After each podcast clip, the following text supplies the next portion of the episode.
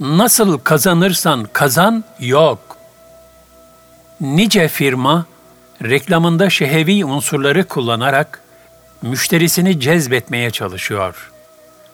Sonra da çok iyi kazanayım ki çok hayır hasenat yapayım diye kendisini kandırıyor. Bunlar bugün yaygın bir zaaf halinde. Bunlar parayla imtihandaki hazin aldanışlar. Efendimiz sallallahu aleyhi ve sellem en zor şartlar altında bile imandan en ufak bir taviz vermedi. Bedir Harbi'nde Müslümanlar maddi bakımdan çok zayıftı. Mekke müşrikleri Müslümanları tamamen imha etmek için harekete geçmişlerdi. Müslümanlar canlarını kurtarmak için mallarını, mülklerini bırakarak hicret ettiklerinden son derece fakir düşmüşlerdi. O derecede ki Bedir'e giden İslam ordusunda bir deveyi üç kişi sırayla kullanıyordu. Hazreti Ali, Hazreti Ebu Lübabe ve Peygamber Efendimiz sallallahu aleyhi ve selleme bir deve düşmüştü.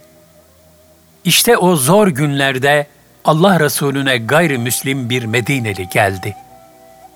Ya Muhammed, benim gücümü bütün Medineliler bilir. Mekkeliler çok güçlü, sense zayıfsın. Müsaade et, senin safında savaşayım, ganimetten payıma düşeni alıp gideyim dedi. Efendimiz sallallahu aleyhi ve sellem işin zahirine bakarak gel safımıza katıl demedi. Sen benim Allah'ın Resulü olduğumu kabul ediyor musun diye sordu. Adam hayır deyince Efendimiz sallallahu aleyhi ve sellem o zaman bizim sana ihtiyacımız yok. Allah Teala'nın yardımı bize kafidir dedi. Adam bir müddet sonra tekrar geldi, aynı şeyleri söyledi. Efendimiz sallallahu aleyhi ve sellem de aynı soruyu sordu. Adam yine olumsuz cevap verince Allah Resulü sallallahu aleyhi ve sellem Allah bize yeter dedi. Adam gidip üçüncü kez geldiğinde evet sen Allah'ın Resulüsün. Bu kadar zayıf halinde ancak ilahi bir güce dayanan biri bu sözleri söyleyebilir. Evet, sen Allah'ın Resulüsün diyerek İslam'a girdi. Allah Resulü sallallahu aleyhi ve sellem ancak bu şartla onun da İslam ordusunun saflarına katılmasına müsaade etti. Yani Efendimiz sallallahu aleyhi ve sellem hiçbir zaman şer'i bir gaye için gayri şer'i bir metot kullanmadı. Bir taviz vermedi. Velhasıl Allah Teala ve Resulü nasıl olursa olsun mutlaka çok kazanın da çok infakta bulunun demiyor bizlere. Yine Yusuf Has Hacip, Kutat Kubilik adlı eserinde şöyle diyor. Cömertlik çok iyi bir haslettir. Onu elden bırakmamalı. Fakat el kesesinden cömertlik olmaz. Garodi'den bir hatıra. Bu noktada bir hatıramı sizlerle paylaşayım. Roger Garodi yıllar önce İstanbul'a gelmişti. Yıldız Sarayı'nda bir konferans veriyordu. O konferansta hasbelkader ben de bulundum. Garodi'ye sizi önce Hristiyan, ardından komünist olarak görüyoruz. Şimdi Müslümansınız. Hindistan dolayına doğru da bir seyahat yapacak mısınız diye kinayeli bir soru sordular. O da anlatayım dedi. Ben Hristiyandım. Amerika Birleşik Devletleri'ndeki büyük kartellerin fiyatları sabit tutmak için milyonlarca ton sütü döktüklerini, milyonlarca ton buğdayı yaktıklarını görünce bu vicdansızlık beni komünizme itti. Baktım komünizmde kuru, hiçbir manevi tarafı yok. Hristiyanlıkla komünizm arasında bir köprü kurmaya çalıştım ama olmadı. O dönemlerde Fransızlar benim öldürülmemi istiyorlardı.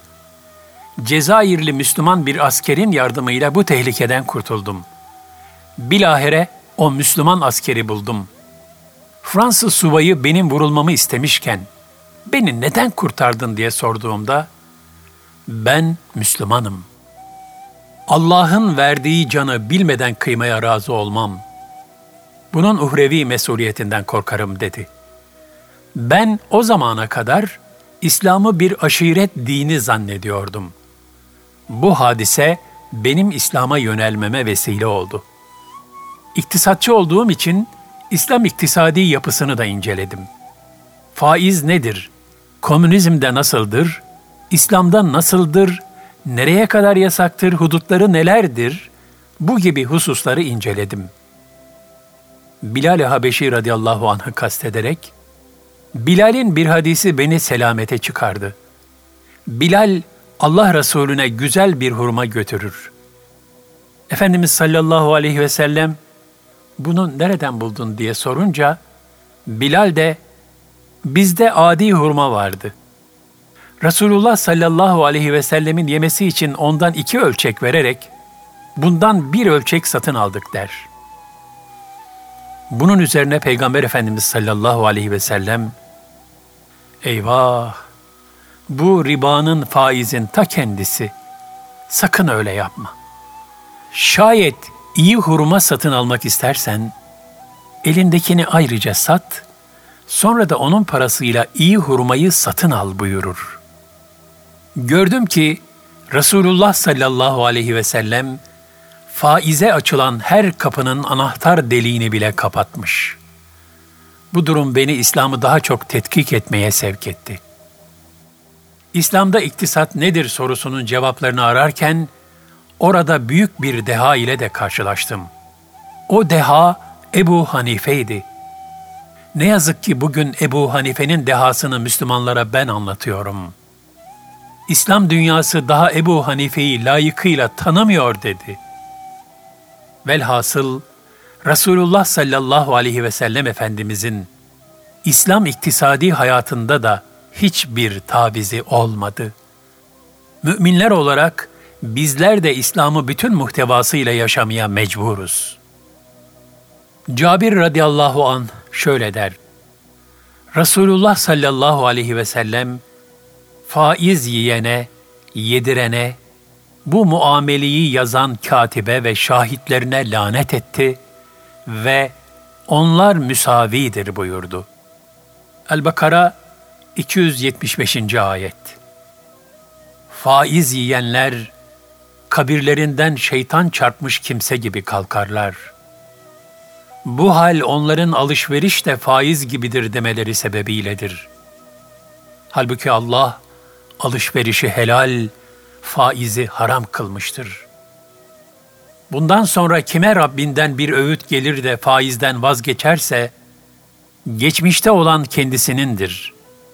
Ve artık onun hakkındaki hüküm Allah'a aittir. Kim tekrar faize dönerse, işte onlar cehennemliktir, orada devamlı kalırlar.''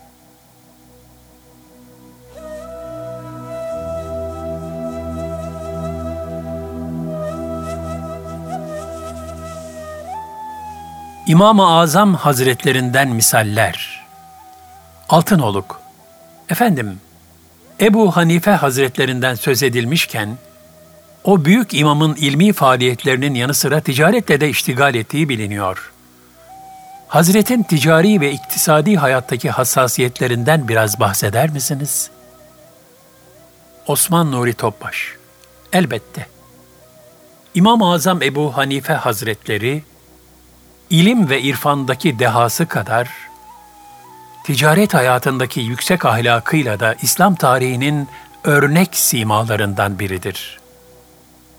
Sizin de ifade ettiğiniz gibi Ebu Hanife Hazretleri ticaretle geçinen, hayli servet sahibi, zengin bir kimseydi.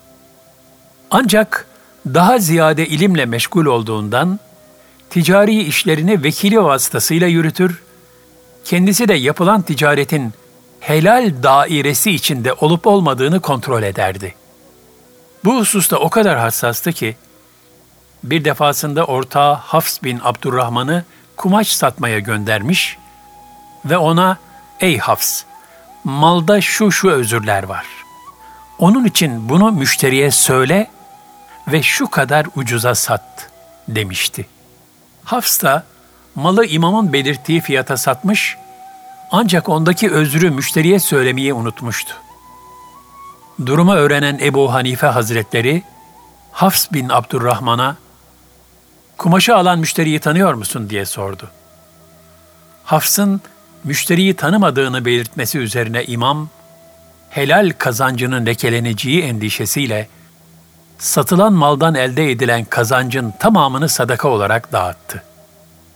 Çünkü helal ve harama dikkat, kula emanet edilen malın temizliği ve ahirette hesabının verilebilmesi açısından zaruridir.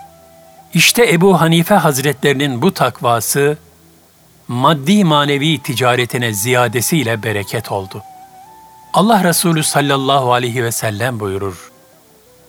Alışveriş yapan iki kişi birbirlerinden ayrılmadıkça veya ayrılıncaya kadar caymakta muhayyerdirler. Eğer dürüst alışveriş yapıp da her şeyi olduğu gibi açıklarlarsa, alışverişleri bereketli olur. Eğer bazı hakikatleri gizleyip yalan söylerlerse, alışverişlerinin bereketi kalmaz. Ayrıca o büyük imamın faize bulaşmama hususunda sergilediği hassasiyet de muhteşemdir. Zira Ebu Hanife Hazretleri faize benzer bir durum oluşmasın diye alacaklısının ağacının gölgesinden dahi istifade etmemiştir. Diğer taraftan günümüz ticari hayatında rastlanan en mühim yanlışlardan biri de muhatabının bilgisizliğini kendi menfaati için kullanmaktır.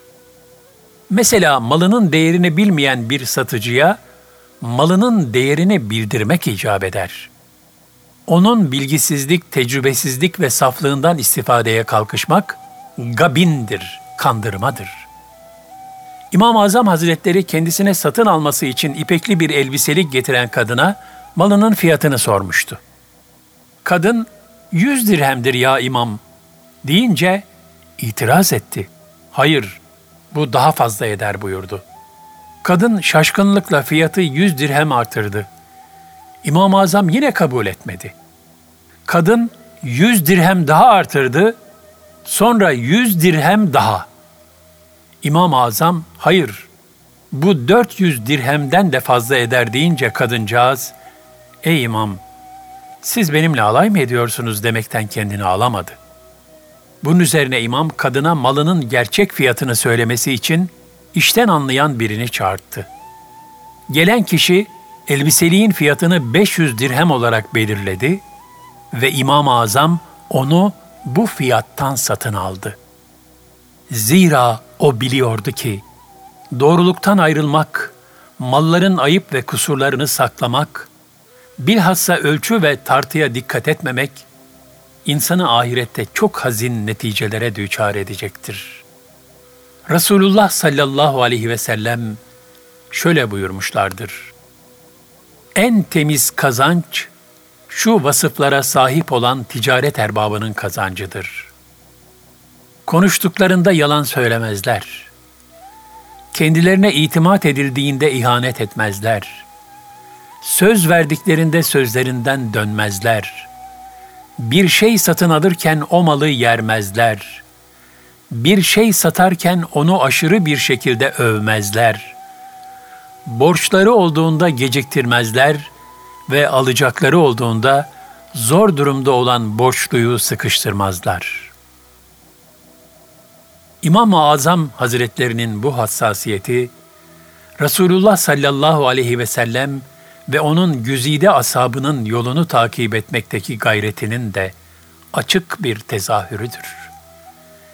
Nitekim onun bu hadisede sergilediği İslami tavrın asr-ı saadetteki kaynağı belki de şu hadiseydi.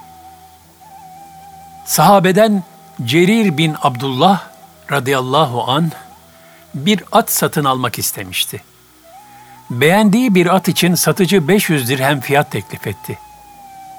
Cerir radıyallahu an bu ata 600 dirhem verebileceğini, hatta 800 dirheme kadar fiyatı yükseltebileceğini ifade etti.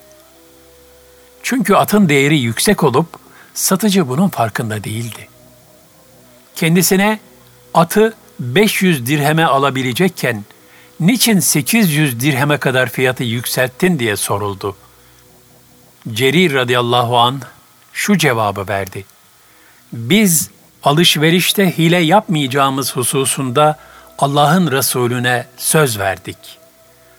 Dolayısıyla helal haram demeden, müşteriden ne koparabilirsem kardır zihniyetiyle yapılan ticaretten, kişiye hiçbir hayır gelmeyeceği, bilakis bunun ağır bir ahiret vebali olacağı asla unutulmamalıdır.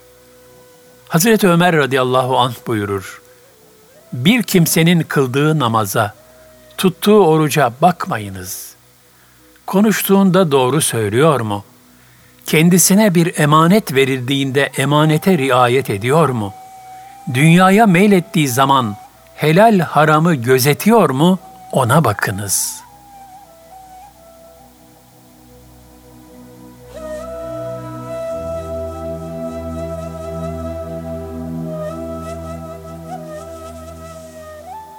Yüz tane zengin toplansa.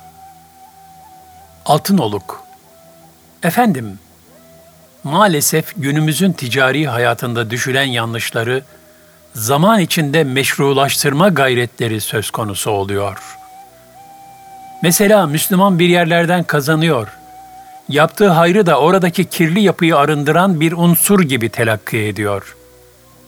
Şimdi İslami hassasiyeti olan yüz tane zengini toplasak, ifade ettiğiniz şeyleri söylesek, onlar kendi işlerinde ne söylerler?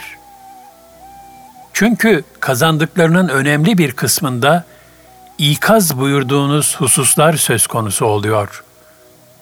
O insanlar kendi içini nasıl rahatlatır? Osman Nuri Topbaş şöyle rahatlatıyor ben hayır hasenat yapıyorum diyor. Veren el oluyorum diyor. Benim fabrikamda 3000 işçi çalışıyor diyor. 3000 işçi benim sayemde ekmek yiyor diyor. İslam bize gayri meşru yollardan da olsa şu kadar kişiye ekmek ver diye emretmiyor. Rızkı veren Cenab-ı Hak'tır. Efendimiz sallallahu aleyhi ve sellem eğer siz Allah'a gereği gibi tevekkül etseydiniz, Allah kuşları doyurduğu gibi sizi de rızıklandırırdı. Kuşlar sabahları kursakları boş olarak çıktıkları halde akşam doymuş olarak dönerler buyuruyor. Cenab-ı Hak ayet-i kerimede nice canlı var ki rızkını yanında taşımıyor. Onlara da size de rızkı veren Allah'tır buyuruyor. Rabbimiz Müslümanların bu telaşede olmaması gerektiğini bildiriyor. Helalinden kazanıp bunu tevzi etmemizi emrediyor. Resulullah sallallahu aleyhi ve sellem Efendimiz şöyle dua ederdi. Allah'ım fayda vermeyen ilimden, huşu duymayan kalpten, doymak bilmeyen nefisten ve icabet edilmeyen duadan sana sığınırım. Allah dostlarının hayatlarına baktığımız zaman kazanç üzerine çok titizlik gösterdiklerini görmekteyiz. Mesela Bahabüttün Nakşibend Hazretleri bir sofrada yemek yememişler. Bu sofrada zulümat, karanlıklar var demişlerdir. Efendim bunlar helaldir dediklerinde ise helaldir ama pişiren öfkeyle pişirmiş demişlerdir. Nasıl ki bir atom infilak ettiği zaman bir radyasyon yayıyor, bu radyasyon demirin içinden bile geçiyor. Manevi tesirler de çok mühim. Mesela Efendimiz sallallahu aleyhi ve sellem veda haccında Ebrehe ordusunun helak olduğu yerden geçerken burada Allah'ın kahrı tecelli etti buyurarak oradan süratli bir şekilde geçti. Tebük seferinde Semud kavminin helak olduğu evlere girdi Müslümanlar. Efendimiz sallallahu aleyhi ve sellem sakın burada su içmeyin buyurdu. Ya Resulallah, kırbalarımıza su doldurduk ve bu sudan hamur yaptık dediklerinde ise suları dökün, hamurları da develerinize verin buyurdular. İslam gıda üzerine bu kadar hassasiyet gösteriyor. Zaten kıyamette ilk sorulacak beş sorudan biri, nereden kazandın, nereye sarf ettin olacak. Resulullah sallallahu aleyhi ve sellem Efendimiz buyurur. Hiçbir kul kıyamet günü ömrünü nerede tükettiğinden, ilmiyle ne yaptığından, malını nereden kazanıp nereye harcadığından, vücudunu nerede yıprattığından sorulmadıkça bir adım dahi atamaz.''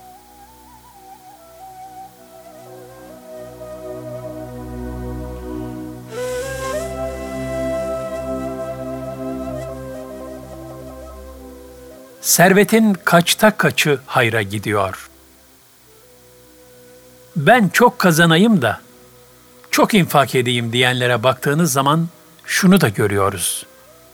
Servetlerinin acaba kaçta kaçını hayra harcıyorlar? Bir hatıra anlatayım.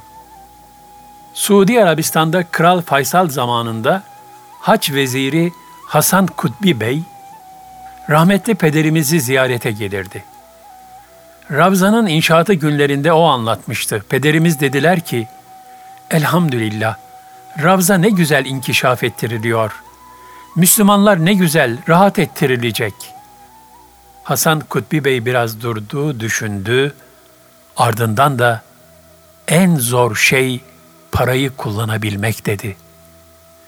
Ben bunun şahsen sıkıntısını yaşıyorum dedi. Herhalde kendisinin petrol işleri de vardı.'' Ben paranın en iyi şekilde kullanımını Osmanlılarda gördüm dedi. Onlar arkalarında nesilden nesile intikal eden büyük eserler bıraktılar. Bugünse dünya platformunda Müslümanlar servetlerinin acaba kaçta kaçını mukaddes mekanlara harcıyorlar dedi. Cenab-ı Hak ayeti kerimede sevdiğiniz şeylerden infak etmedikçe asla birre yani hayrın kemal noktasına eremezsiniz buyuruyor.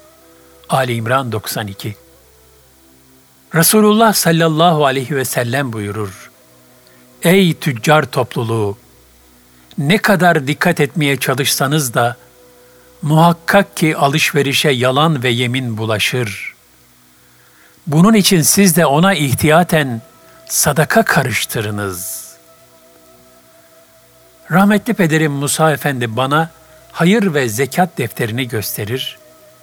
Şu sayfa zekatım, şu sayfa da hayratımdır. Nefis daima insanı aldatır.